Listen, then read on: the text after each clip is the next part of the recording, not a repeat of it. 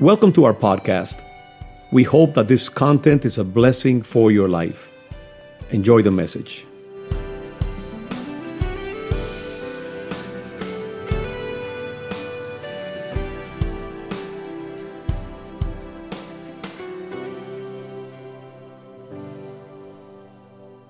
I'm referring to the people who are staying at home. We pray that the Lord will make himself felt in your house as well, that you will feel the approval and the presence of God because you are worshiping him this morning. You are standing in his presence. You are taking this time to consecrate it to the Lord. And uh, we pray that even the, the words that will be declared here this morning through the sermon, but also all the other things that we have done the singing and uh, the, the intercession that this will be like vibrations that will extend 360 degrees around this, this building from this congregation, blessing the city and uh, establishing the purposes of God in our community, in this land. Uh, I'm, I'm, very mindful this morning that I am uh, sharing a word uh, at the end of the year. In a couple of days, we will be um, welcoming and opening the door to a new year. We measure time like that, and that's, that's, that's good. That's good. Time is not really, you know, it's just endless. It doesn't have divisions, but we divide time into years and months and holidays and so on and so forth. That's a good thing. It relieves us from some of the monotony of life. And uh, yes, we will be opening uh, another time, another moment in our minds at least, to uh, the, the coming of a new year. And, and uh, uh, with that year that is coming, uh, come expectations about, um, you know, what, would, what will it be like? When we began this year, certainly we didn't have in mind many of the things that we would be experiencing. It's been a significant year in so many different ways, a faithful year as well. And uh, who knows what God has uh, in store for us in the next uh, 300 plus days that we have ahead. And we must be ready for them. And uh, we must not take lightly this new uh, opening of time that we are entering into. Uh, and uh, I want to, I'm very mindful of that this morning as I share the word with you because I want to bring what I hope will be a timely word, a word that will position us mentally and spiritually to live the next uh, few months with purpose, with a sense of significance of what we are living. So I will be, I will be speaking. Um, and I could title this in different ways, but, you know, I had put down here on top of my uh, notes be careful how you live. That's one way to be careful, to be deliberate, to be attentive and purposeful uh, how we live the coming months. And uh, also, there's another element that I want to introduce in there. And everything that I will be saying will be in the light of that as well. That uh, we live in uh, difficult times we live in perilous times. We live in dangerous times. This is why I uh, chose um, uh, the words of uh, Paul to Timothy in 2 Timothy chapter 3. And the verse that is up there is just one of many that uh, are contained in this particular passage. And Paul tells Timothy, But mark this, there will be terrible times in the last days. Um, in Spanish, uh, it is translated, habrá tiempo peligrosos, uh, dangerous. There will be dangerous times in the last days. And I want to address my thoughts uh, to you in the light of that, that the times that we are living are not common times. I don't think life is ever common in, many, in any way, but uh, these times that we have entered into and that will be entering into more deeply into this territory will be uh, a time uh, that is perilous, a time that is uh, dangerous, um, the, a time that tries men's souls, as somebody said in literature. Um, uh, we have entered into a zone of living, I think, uh, humankind has, that is uh, unlike any other time in human history. I've been, I've dedicated some time to, uh, in, the, in, the, past couple of years, to looking at the sweep of uh, history. I don't want to sound grandiose, but I've, you know, been studying um, the kind of uh, the, the projection of human culture, particularly in the Western world, and especially since the beginning of the Middle Ages to our time, and going through from the Middle Ages and in its different stages to the Renaissance. And, uh, you know, then looking at um, also another period of time which is very important, uh, the Reformation. And then looking at the Enlightenment and, uh, you know, in the 19th century, what took place in, in places like England and, and France, the various world wars that took place, the, the, the birth of um, such uh, teachings and disciplines as um, uh, psychoanalysis and Darwinism and Marxism, these great doctrines that have influenced mankind. And then entering into the 20th century, the you know, the 1960s, for example, after the Second World War, and, and what took place in the 60s with all the revolutions, the cultural revolutions that took place, on and on and on. And you see that, um, you know, humanity is engaged in an, it's possible to see uh, human history in one way as an increasing, intensifying uh, distancing from God. Uh, a, a, a, distancing that becomes more and more complex more and more purposeful, more and more defined, more and more capable of justifying itself to itself. And humanity is like this wayward child, as in the parable of the son, the, the, um, the uh, prodigal son, that um, is charting its way toward independence.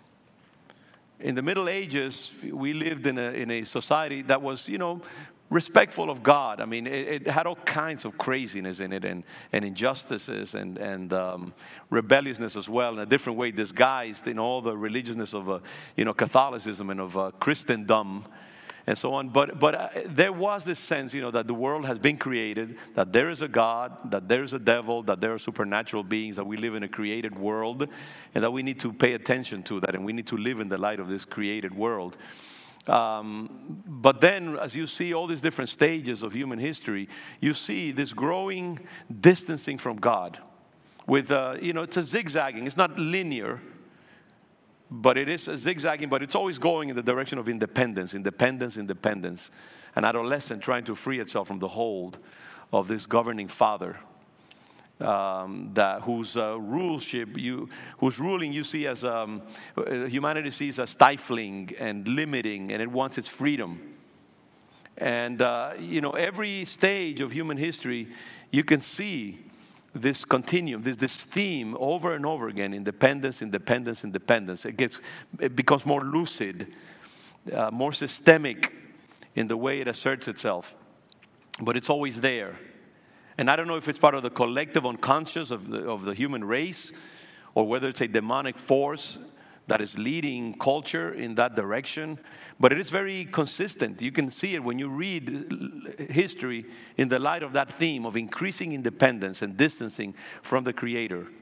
With all the attendant consequences of that, with all the, the, the, the, the tragedy that comes when human beings that have been created to serve and worship the Creator uh, get away from their axis, which is worship of the, of the Creator and the reverence for the Creator and living in the light of the rules and the teachings of the Creator.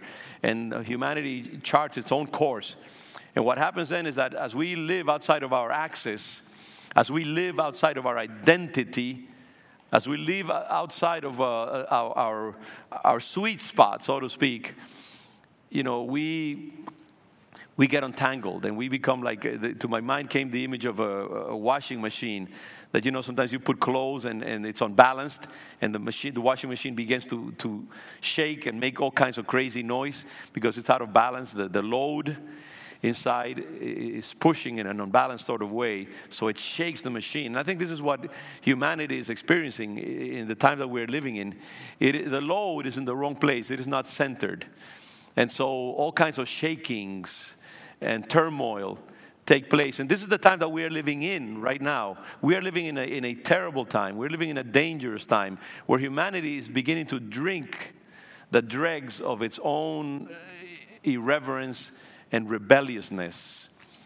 And we have entered into a zone where that rebelliousness has become more pronounced, more defined, uh, more defiant. And uh, the, the terms of the struggle are clear and undeniable. There will be a segment of humanity that will decide to continue living in fear and trembling of the Creator.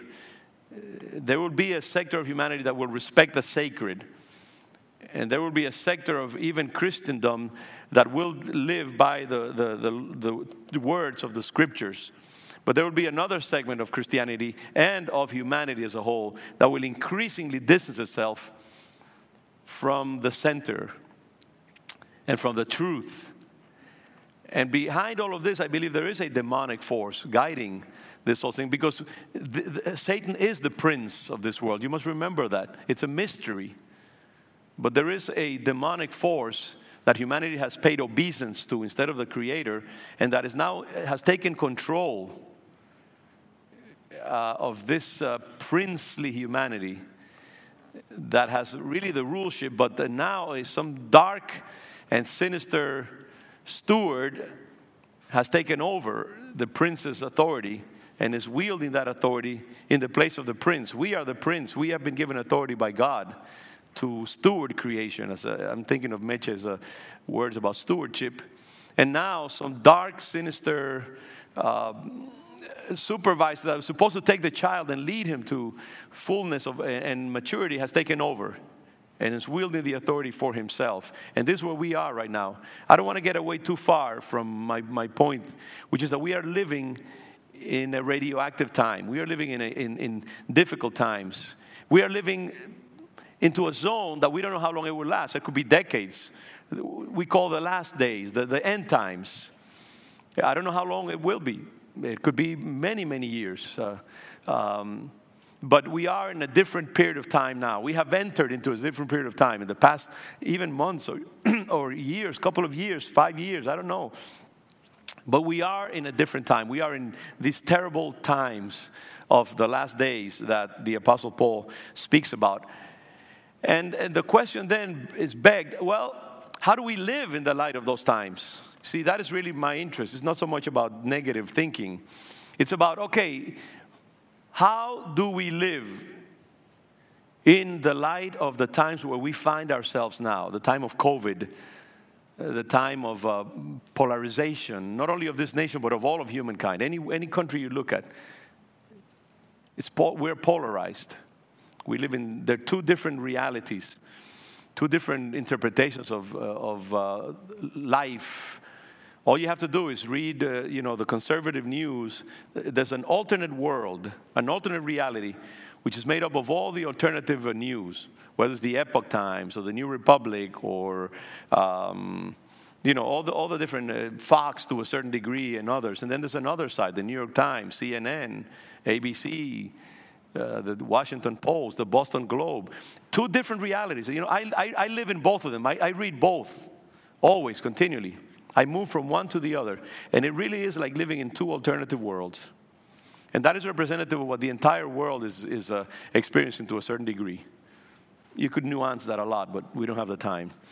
But we live in that, uh, in these times, that are unlike any other. I don't think that eh, eh, there has ever been a time in human life where uh, sectors, a whole sector, two whole sectors of humanity see the world in completely different terms. And they're, they're reading the same book, the book of reality, of history, of politics, of economics, of social relationships. But they interpret them in totally different ways because their interpretive framework is totally different. There's a sacred way of looking at the world, and there's a secular way of looking at the world. And these two ways, they, they provide inform- they process information in a different way and they spew out different conclusions.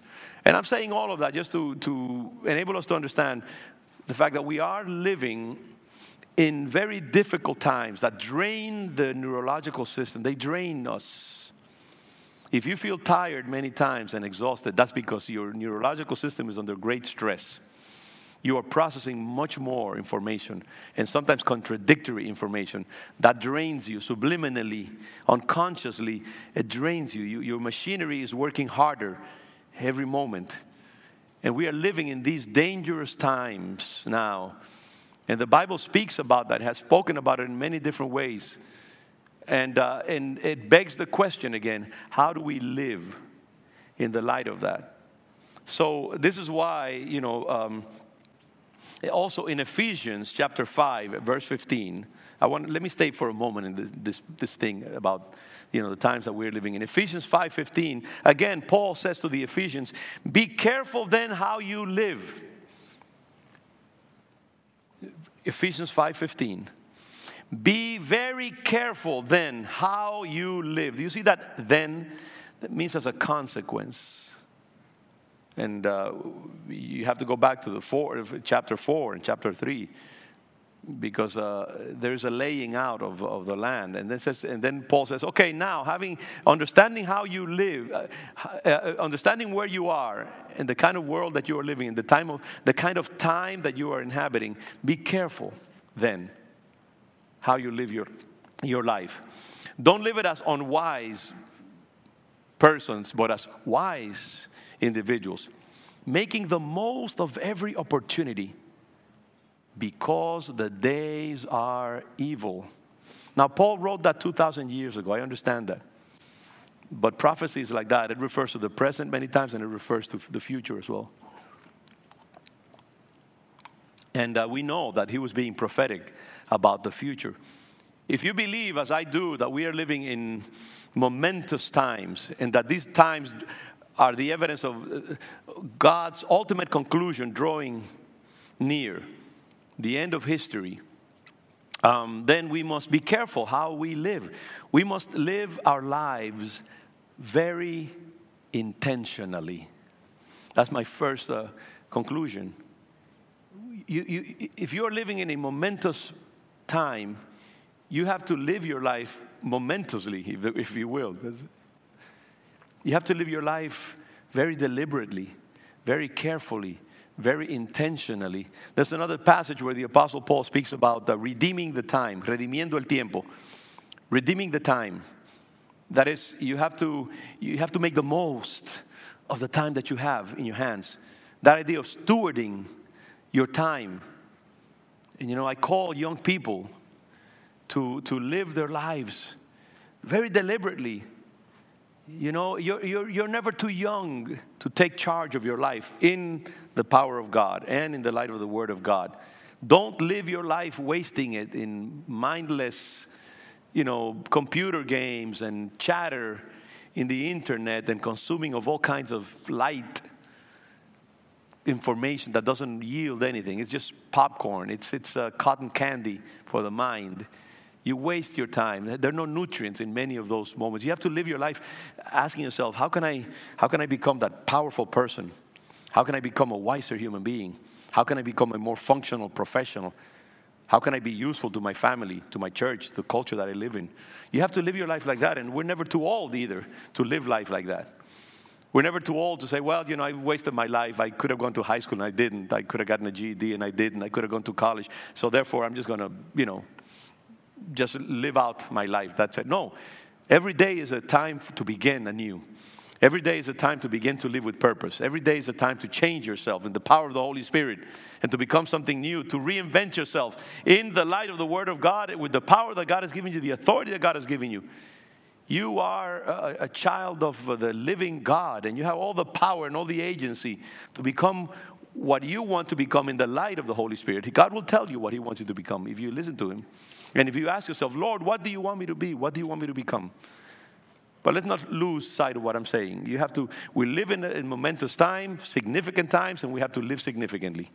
And you have the power to do that with the power of the Holy Spirit. And the church also must learn how to live life in the light of the times that we are living. You know, I may not have time as I'm looking here to point to make all the points that I want to make, but I'll just throw them out at you, and, and then remember them. I'll put it in your spirit, you know, and then I'll try to in the time that I have, I'll, I'll try to unpack a little bit.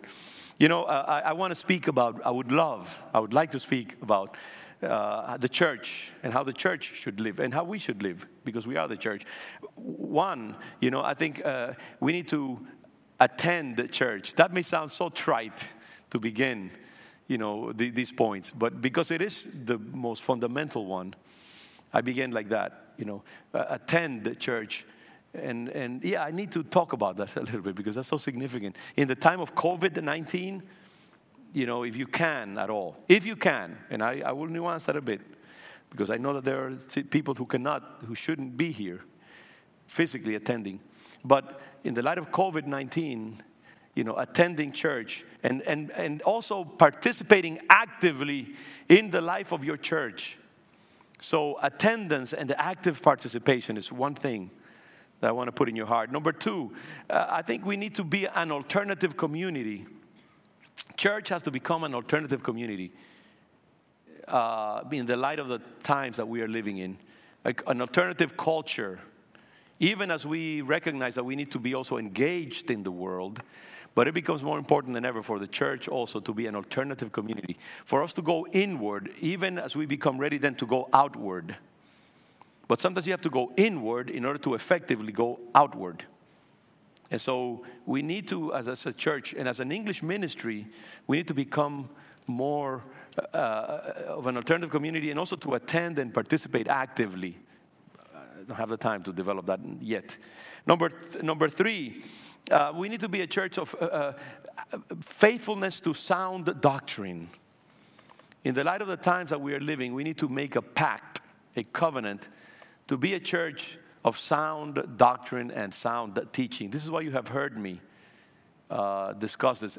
And I'll remind you that I have not finished with uh, Ephesians chapter 4. There's one last sermon that I want to preach in the light of uh, Ephesians chapter 4 about unity, functional unity, and what it means to be a functionally united church.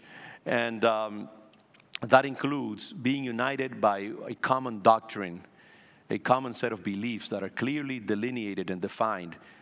Um, so we need to be a church of faithfulness to sound doctrine because in the light of the times that we are living in, this is the, the logic behind that particular one. It, we, we, the, dynamic is it, it, will tend to drag us away from Scripture. And uh, we need to tether ourselves actively to sound teaching and sound doctrine. So we need to be a church of sound doctrine. And that has consequences uh, about reading the Word and studying the Word and loving the Word and being bound to the Word.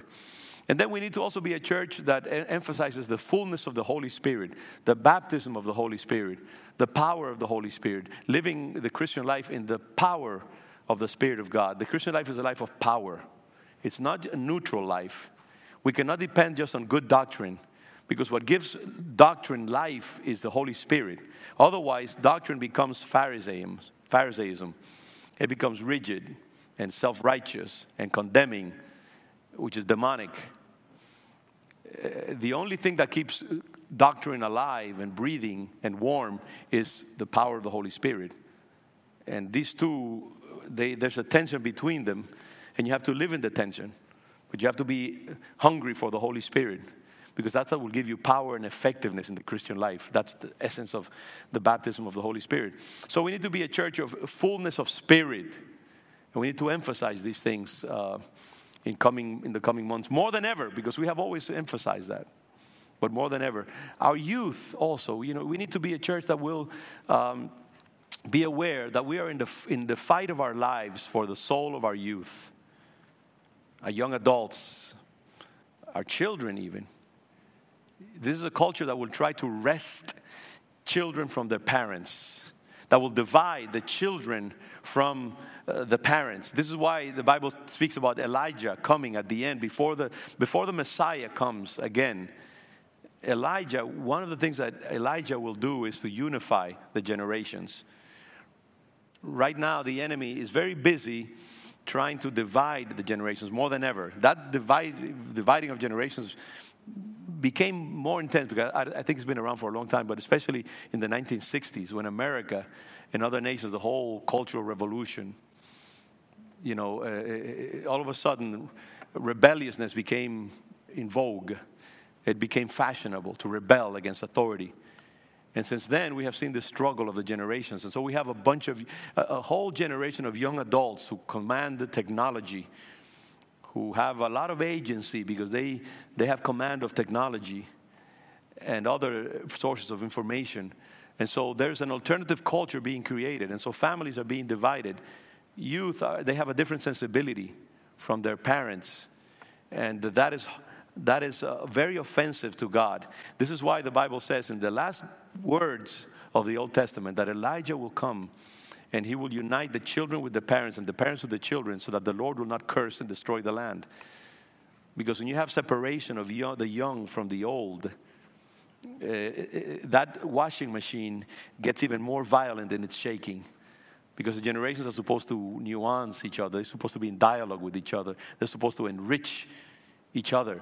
But when they're separate and they're not talking to each other, tragedy enters history and the world. And so God wants our children to be united to us. And, and, and the young need to consume the energy of the old because the old have a, a lot to give to the young and vice versa. But we have to be we have to know as a church and as people of God that we are fighting for the soul of our young people and our young adults. They're consuming all kinds of demonic doctrine, both in the secular world and in the Christian world as well. And we must fight for their souls and we must teach them. We must not succumb to the temptation to give them what they ask for. We must be strong enough to not give them what they ask for, to teach them the truth and the, and, and, and, and the right doctrine. They will rebel in the beginning, but then they will bow before the truth sooner or later. But the old need to have the strength to stand their ground and to know that we are standing on eternal truth. We cannot compromise, and they, and they need it, they require it. And uh, we need churches that will teach sound doctrine to the young and that will teach them how to be the church. There's no alternative church. There only has been one church, whether it's the 21st or the first century. There's one way of doing church, the way the Bible prescribes. There are variants at the superficial level, but at the core, it doesn't change. And so we need to be a church that teaches our young people how to be. We are in a fight. This, we, this generation that is with us, whether it's millennials, not millennials, but the, you know, the, the, the, the, the, the 17s, the, the 15s to the 30s, that whole generation has been inundated and contaminated with weeds, with the weeds of bad doctrine and bad teaching and bad cultural leanings. I can't repress uh, the image of that parable that uh, it says that uh, this man sowed uh, good seed. So it's a parable of Jesus. He sowed good seed. And then in the morning, his uh, servants came to him and said, Lord, in the, in the middle of the night, an enemy came and sowed weeds, bad seed, into the same ground where you planted good seed. Shall we, shall we take it out? And he said, No, wait, wait for a while until the, both seeds grow into plants, and then you'll be able to discern more clearly which is which, and then take it out. But the important thing about that parable for me for the moment is this idea of uh, planting good seed, but then in the night, in the middle of the night, this enemy, who's of course, who's the enemy? Satan, comes and plants terrible, destructive seed into the land where God planted good seed. And uh, now that bad seed needs to be taken care of, it needs to be watched very carefully. You see, our children have received bad seed along with the good seed. Something has happened in the middle of the night. All kinds of cultural bad seed, weed, have been planted in the sensibilities of our youth. And uh, the church needs to be very vigilant. And, and it needs to be careful, watch, and wage war against that bad seed because the culture has been inundated with terrible teachings that are destructive and they sow death into the life of our children and of this generation. We have one more generation. We have, we have a few years. We have a few, just a few years before the church, and again, I speak as a man because I know that the, the, Satan will never have victory over the church. But if you look at history by itself, I think we have just a few more years before the church is totally reconfigured reconfigured and before culture is changed. Right now, America is in a fight for its soul, right now. And there's just a few more years for this nation to remain what it has been. Imperfectly, yes, of course. But we are right now in a moment of definition, one way or the other. And it, it is so with our children as well. Because depending on whether we win the souls of our children again, I'm stopping in this area now, particularly um, will determine what kind of church we will be or what kind of we may be. And no, I don't think we will change. Lion of Judah, I hope, will not change, but we would be isolated. We would be like uh, you know those those uh, cowboys in the fortress, you know, surrounded by enemy territory. I don't want that. I think we, we need to be healthy and strong and, and not on the defensive. But part of it is fighting for the lives of children. Parents, fight for the life of your children. Have the courage to not give them what they ask for. Have the courage to use your parental authority and have the agency to take your children to good places, good readings, spend time with them, share your vision of life and of the Spirit with them, resist them. And then, of course, as I say, you have to love them, you have to have good times, you have to laugh with them, you have to enjoy life with them. They have to like you, not just respect you. That's important too. But know that you have a lot to do and say in how they grow, and that you are living in a time, these perilous times, where you have just a, a few hours to keep them from going into the abyss. And you need to have the courage to spend time with them, to invest energy in their lives uh, it's a labor intensive activity being a parent these days, and especially of younger adults. And so you, you have to know that. But God will give you the wisdom, He will give you the authority, He will give you the victory if you contend for the soul of your children. So churches need to do that, our youth. You know, we also need another element, I think it's number six uh, as a, and I speak particularly about the English ministry because of its own its configuration. Uh, this is a very much of a group in the making, a community in the making. We're not there yet. Um, but community is important, fellowship is important, living together, being a family, knowing each other, spending time. COVID has disrupted our best intentions to have fellowship times and so on and so forth. I know. But when, when things get a little bit milder, we need to, we need to fashion a community we're not a family. That, that's the reality. We are an assemblage of uh, individuals, and the culture is beautiful in its physical diversity as I look over you even now. But we're not a family. The Latino community, and I'll speak in very clear terms, has more of that because we're more, you know, united by language, by mm, uh, socioeconomic configurations, and lengthier time being together, and so on and so forth. Um, and, but even the, even the Latino community, I will repeat the sermon in a different way at 12 as well. Um, they need also, um, you know, more fellowship because it's part of being that alternative community, that alternative culture that will offer people more cultural goods so that then they feel that they can be here, that they can have fun, they can laugh, they can be enriched uh, intellectually. They can have community and, and have the children have alternative ways of having fun and so on and of enriching themselves because those, these are human needs. The church needs to be more able to fill human needs.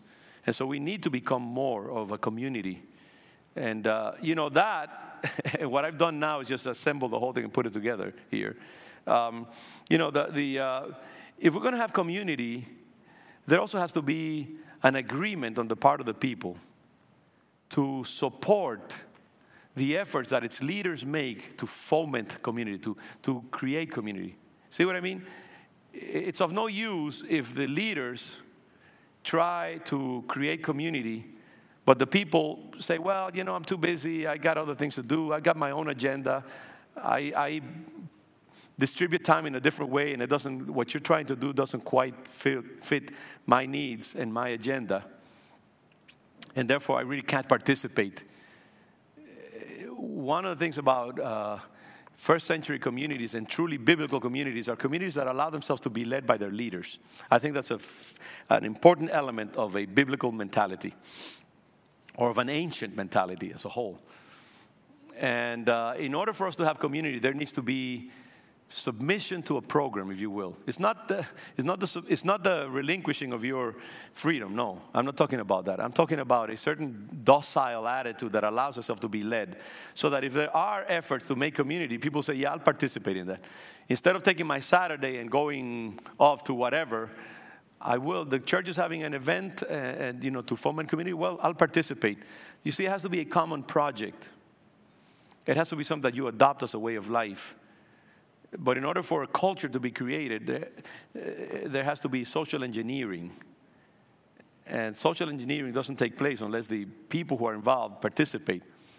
Very complex to talk about this, but you know, we, have, we all, you, you, you, you, and you, and you, and you, and me, we all have to be very deliberate about creating a family creating a community. So otherwise, it will never happen. We're trying to do something that takes churches many times decades and decades and decades to become a community we have to do it in a shorter period of time because we don't have the time.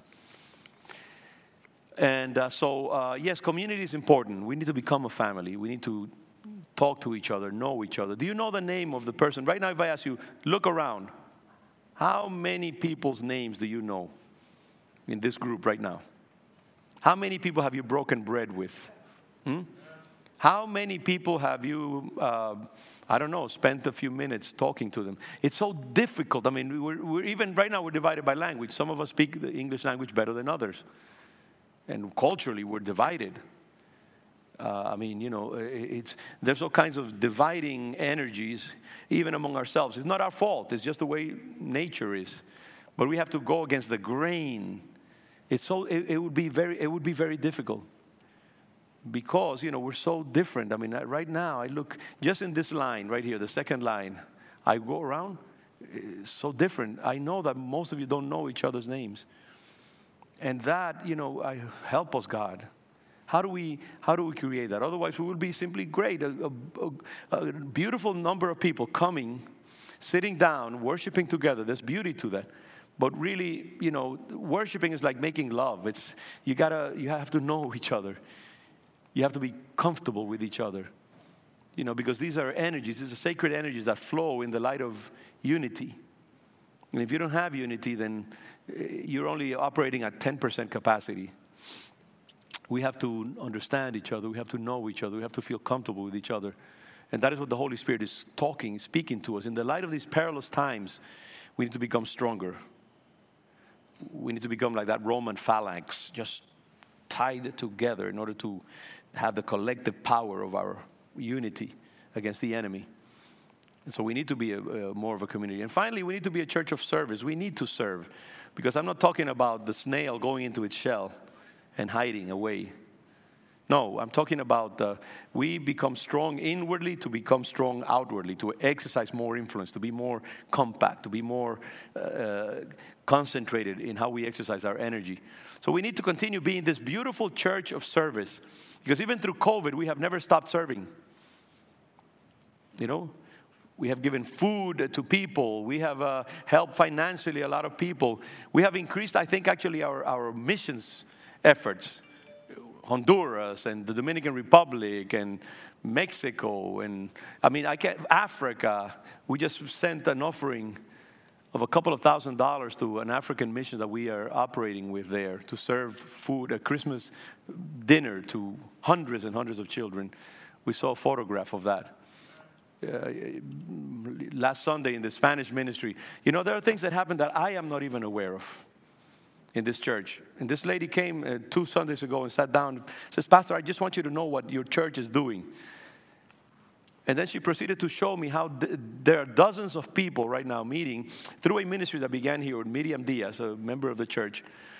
And there's about 100 people who are meeting in, through Zoom. And they are sending thousands of dollars to Honduras, to Mexico, to Peru. I didn't even know about this. And this is happening, it's been happening for months right here inside the church. And out of, and of that group, uh, last week, my wife and I celebrated the presentation of a child, a baby presentation over Zoom for a family in Bogota, Colombia, who are members of the church and who listen to the church and who have participated in the church for years. And I didn't know that.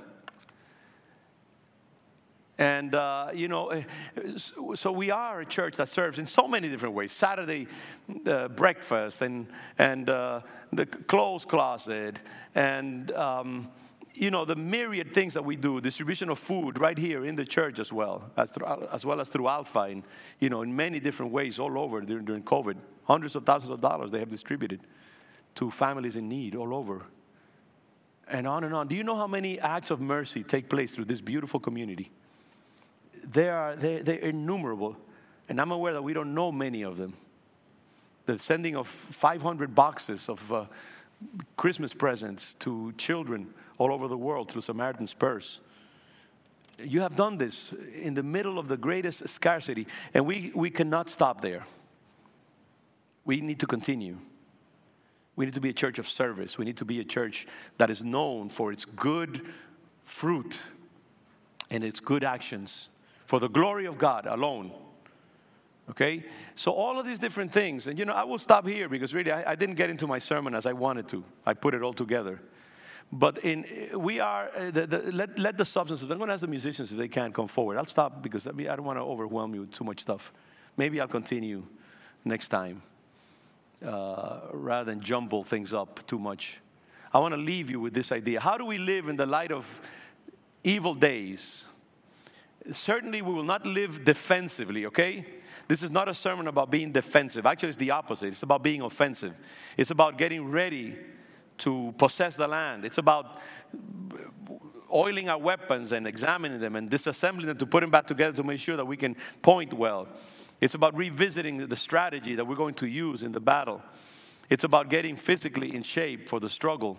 It's about getting spiritually strong so that we can be effective. It's about examining the manual of operations and the vision that and aligning according to that vision in order that we can do things that need to be done in the light of these perilous times. I'm not being defensive at all. I want you to understand that. This is not some pastor giving a Jeremiah, the, you know, lamenting. I, I, you know, nowadays lamenting has become very in vogue in theology, in theological circles, and in avant-garde uh, gatherings of Christians. I, I, I, personally, personally, I don't like this emphasis on lament. I, I, I, I'm, I'm, I can stay in lament only for a, a very brief period of time, and then I want to get into celebration. I want to get into action. I want to get into aggressiveness because the church is a conquering force. So I'm not here just sort of lamenting the times that we are living in. I'm here saying we have to recognize the times and we need to go in it. And let me then stay a little bit here. I, I, Issachar, I wanted to speak briefly about the sons of Issachar. You know, the Bible speaks about the sons of Issachar as men who joined David when David was just about to take over the kingdom and be installed as king. It was a different time in the life of Israel. Now, with the coming of this anointed man of God to take over the reins of the kingdom, among the people who joined David in Hebron were 200 men who were of one family, extended family. And these men had the distinctive of being able to understand the times that they were living in. So I think it, is, it bears within the, the topic that the Lord has led me right now, the way of doing it that I've been led to this morning, to stay in that moment. Because God is asking you to discern the times. God is asking me and all of us to discern the times that we are living in to know that these are serious times, these are perilous times, these are demanding times, these are sacred, sublime times that we should give, give thanks to the Lord that we are able to live in them. They're dangerous times, but they also will extract from us the last measure of heroism and perhaps even martyrdom. Praise the Lord for that. We, we live in heroic times, epic times, and we need to live heroically and epically these men of Issachar, the church speaks a lot about the sons of Issachar. We use that all the time. These were men who knew how to discern the times, and that's why they joined David. They knew that something new was happening in Israel, and they didn't want to be left out. And so they knew that this guy was anointed and that he needed to be supported and he needed to be backed 100%. because they discerned the moment in history. And we need to do the same. Let me tell you, you know, just today I was uh, led to, and I've used the sons of Issachar. So I said, let me look it up a little bit more. And uh, let me tell you about the sons of Issachar because you are being called to be a child of Issachar. This sermon is about being children of Issachar. The children of Issachar, by the way, are referred to in First Chronicles chapter 12, verse 32. It is the only mention of this family and of these men. First Chronicles 12, 32. First Chronicles 12, 32. Maybe they'll, they'll, put it up. I don't know if I gave Raquel, Raquel that scripture.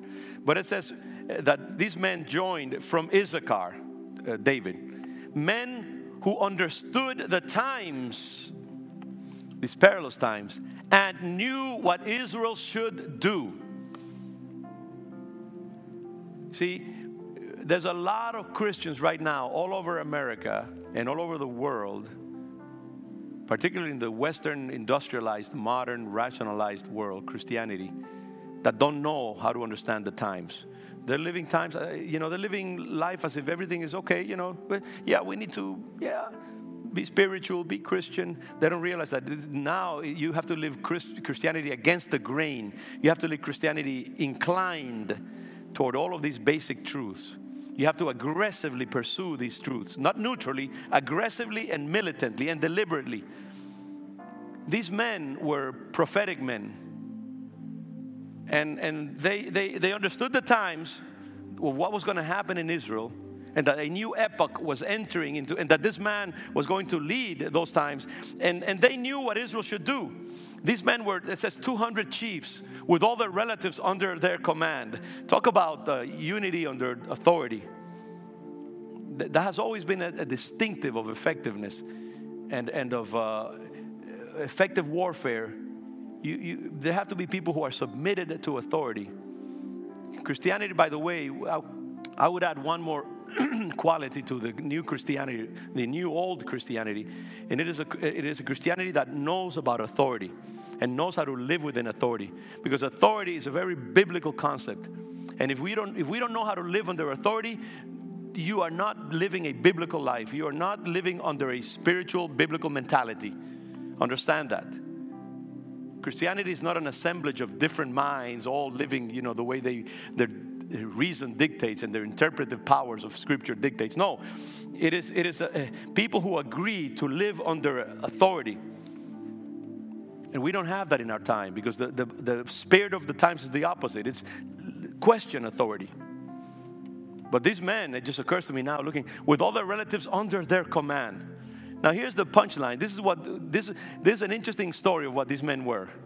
And I got this through Clarke's commentary on the Bible it says, children of Issachar. According to the Targum, what is a Targum? It is one of the, it is one of the Jewish holy books and holy documents of interpretation of uh, the Old Testament. Okay, uh, particularly the five Bibles, the Pentateuch. According to the Targum, this holy book of scripture and explanation of theology, of Jewish theology, very ancient. It says, according to the Targum, they were all astronomers and astrologers. This is not a biblical, understand me, uh, explanation of who the children of Issachar. It's an interpretation, but I think it, it bears uh, support in the light of how people saw wisdom in ancient times. They were astronomers and astrologers. They studied the configuration of the astral bodies, the planets and stars and so on and so forth. Like the Magi who saw the star and went to see Jesus. They knew how to act. And there are mysteries in the world. Okay? They were all astronomers and astrologers. And this is what it says And the sons of Issachar, who had understanding to know the times and were skilled in fixing the beginnings of years, the commencement of months, and the intercalation that is the, the relationship, the intercalation of years of months and years, they were skillful in the changes of the moon and in fixing the lunar solemnities. This is the language of the Targum, with this ancient document. And fixing the lunar solemnities to their proper times. Lunar meaning the moon, the changes of the moon, the fluctuations of the moon, and what implications it had for human history and what influence. Again, mysteries, mysteries, mysteries. You don't need to get into that. And fixing the lunar solemnities to their proper times, skillful also in the doctrine of the solar periods, astrologers in signs and stars, that they might show Israel what to do. Again, this is an ancient mentality here. Understand that. Governing itself according to all of these signs, and, and they are real. I mean, you know, we shouldn't delve into that, by the way. But, you know, there are mysteries about our relationship to creation and to the cosmos that are, you know, that's, that's way, way above our pay grade. But when I see these things, I kind of I look back and I kind of bow to the mystery. Uh, and their teachers were 200 chiefs of the Sanhedrin, these 200 men. 200 chiefs of the Sanhedrin, the governing body of Israel. And all their brethren excelled in the words of the law and were endowed with wisdom and were obedient to their command. You know, we need to find, we need to find this uh, capacity to align ourselves with the word of prophecy of the Lord. The teachings of wise men who understand the times, who, who dedicate their life to seeing the fluctuations and the nuances of uh, the, the complexities of human existence and of the dealings of God with men and men with God and men with demons and demons with men and so on and so forth we should ask the Lord for more understanding of that, by the way. We should learn to navigate more deliberately, more vigilantly this mysterious world that we live in. We have lost the sense of mystery, I think, in American religion, Christianity, and in all of the Western world, especially. We have lost the sense of mystery, of things that we cannot explain. This mysterious God who chooses whatever He wants and how He wants to do things. So they were obedient to the command and finally, this eh, it ends a quote by saying, "It appears that in their wisdom, experience, and skill, their brethren had the fullest confidence. They, with all their relatives under their command, they had the fullest confidence, and nothing was done but by their direction and advice." Really, I think the time is coming when we need to have true prophets walking the land. I don't think we have it yet, to tell you the truth. But we need to ask the Lord to send the spirit of prophecy and apostleship and true teaching, of true discernment and revelation that will rule the land because we will need this. We will need this ark of revelation going in front of us as we enter into this new land that God has taken the church into. And um, that's what these men, why, why have I taken the time to talk to you about the sons of Issachar? Because uh, you know we say the sons of Issachar and this and that, but we never we don't know the complexity of that. That's who these sons of Issachar probably were. They're very complex human beings, and they have a lot to say to the church in, in our time. Again, we are living in perilous times. We are living in demanding times. How then shall we live according to these times? We need to live it deliberately. We need to live it in, mysteriously. We need to live this life militantly aggressively, with fear and trembling, asking the Lord, What do you want from me? Fashioning ourselves into effective warriors for the kingdom, letting go of every human love and desire. You, you, don't live for yourself anymore, live for the kingdom. Immolate yourself in the fire of God's will and let Him make you what He wants you to be. Give it all up for the kingdom, and then God will give you the kingdom. That's the way we need to live. And these men, uh, so if you want just a little bit understanding of of the times. That is, as the following words indicate, they were intelligent men who understood the signs of the times, well versed in political affairs. They knew what was proper to be done in all the exigencies of human life, all the demands of human life, and who now perceived that it was both the duty and political interest of Israel to advance David to the throne. We need to ask the Lord to give his people understanding, to know who to follow, what direction to take in our times. That's these are so you know, when we speak about the sons of Issachar, discerning the times, research it a little bit more. This is what we are talking about because sometimes we parrot things and we don't even know what we're saying. In the Pentecostal world, all kinds of people talking about the sons of Issachar, and they don't know the complexity and the fullness of that meaning. We need to live like that. We, each of you needs to be a son, a daughter of Issachar. You need to be poring over the sacred documents, over the astrology and the astronomy of the Word of God, the mysteries of it, the complexities of it. God will speak to you. If you take the time, believe me, He will open this marvelous universe enclosed in a few hundred pages. All the infinity of the cosmos is contained in this book that I can handle like this. It is a macro, it's a microcosm of the universe right here. If you take the time and you ask the Lord to open it to you, He will open it. Take time. See its mystery. Read it reverently. Know that your life depends on it. Become, fall in love with it. Become obsessive about it. Because you will need it in the times that you are living in. The church is being, a lot of it is demanding from the church. It's being demanded from the church.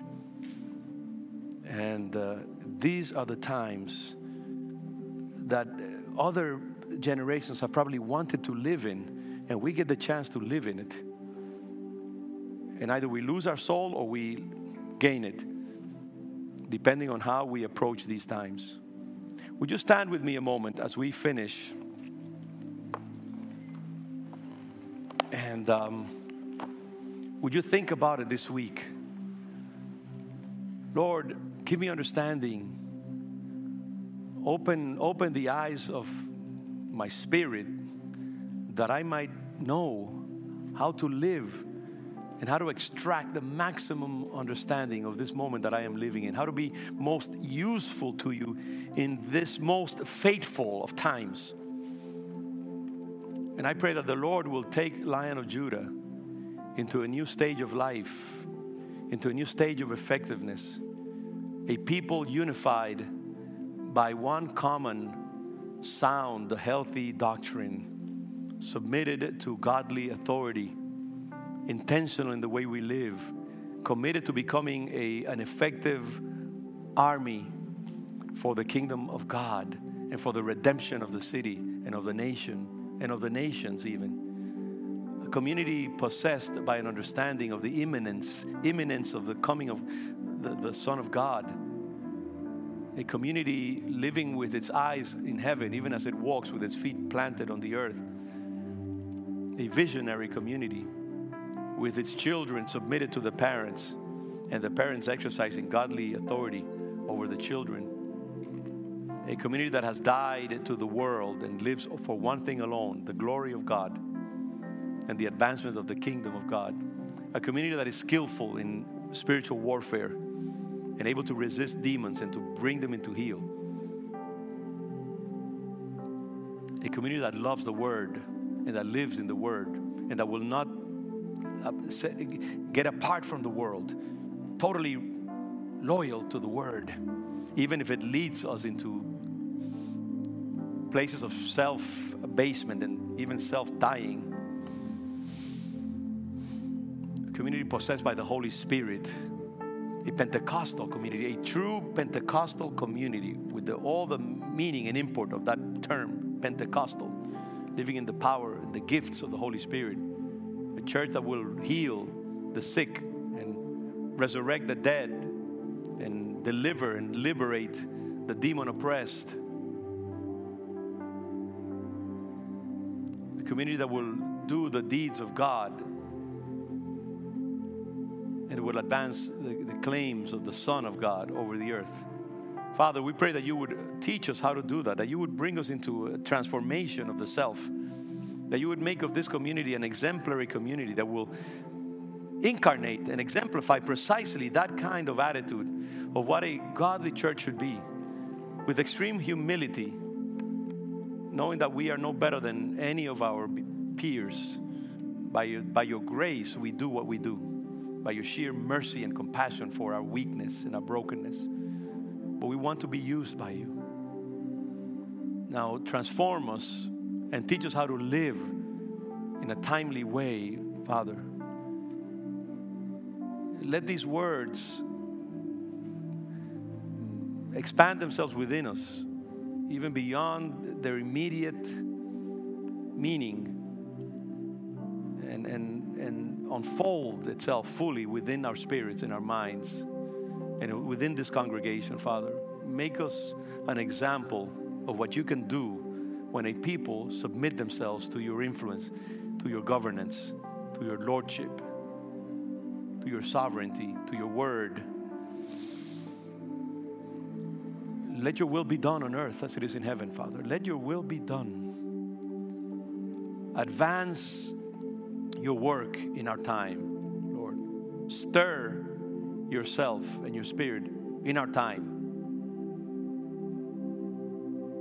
And uh, we will serve you, Lord. Thank you for this moment and for the opportunity to serve you as we have done this morning, to worship you as we have, Father. Now, Holy Spirit, move within us because this is not about information, it's about an impartation of your power within us. Do that now, Holy Spirit. Those who are watching over the internet, may eh, the power of your word reach them as well, each home, even the children who are sitting down before the television. Let them experience the move and the power and the influence and the effects of your Holy Spirit in their lives, in their homes.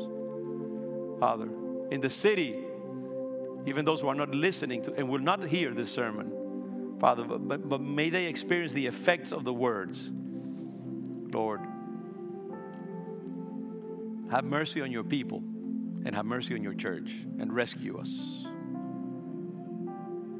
Thank you for this time. And now lead us out of here in, in under your protection. Thank you. In Jesus' name Thanks for tuning in. You can find more resources like this in our website, leondejuda.org, and in our social networks by searching for Congregación León de Juda. We look forward to being with you again. God bless you.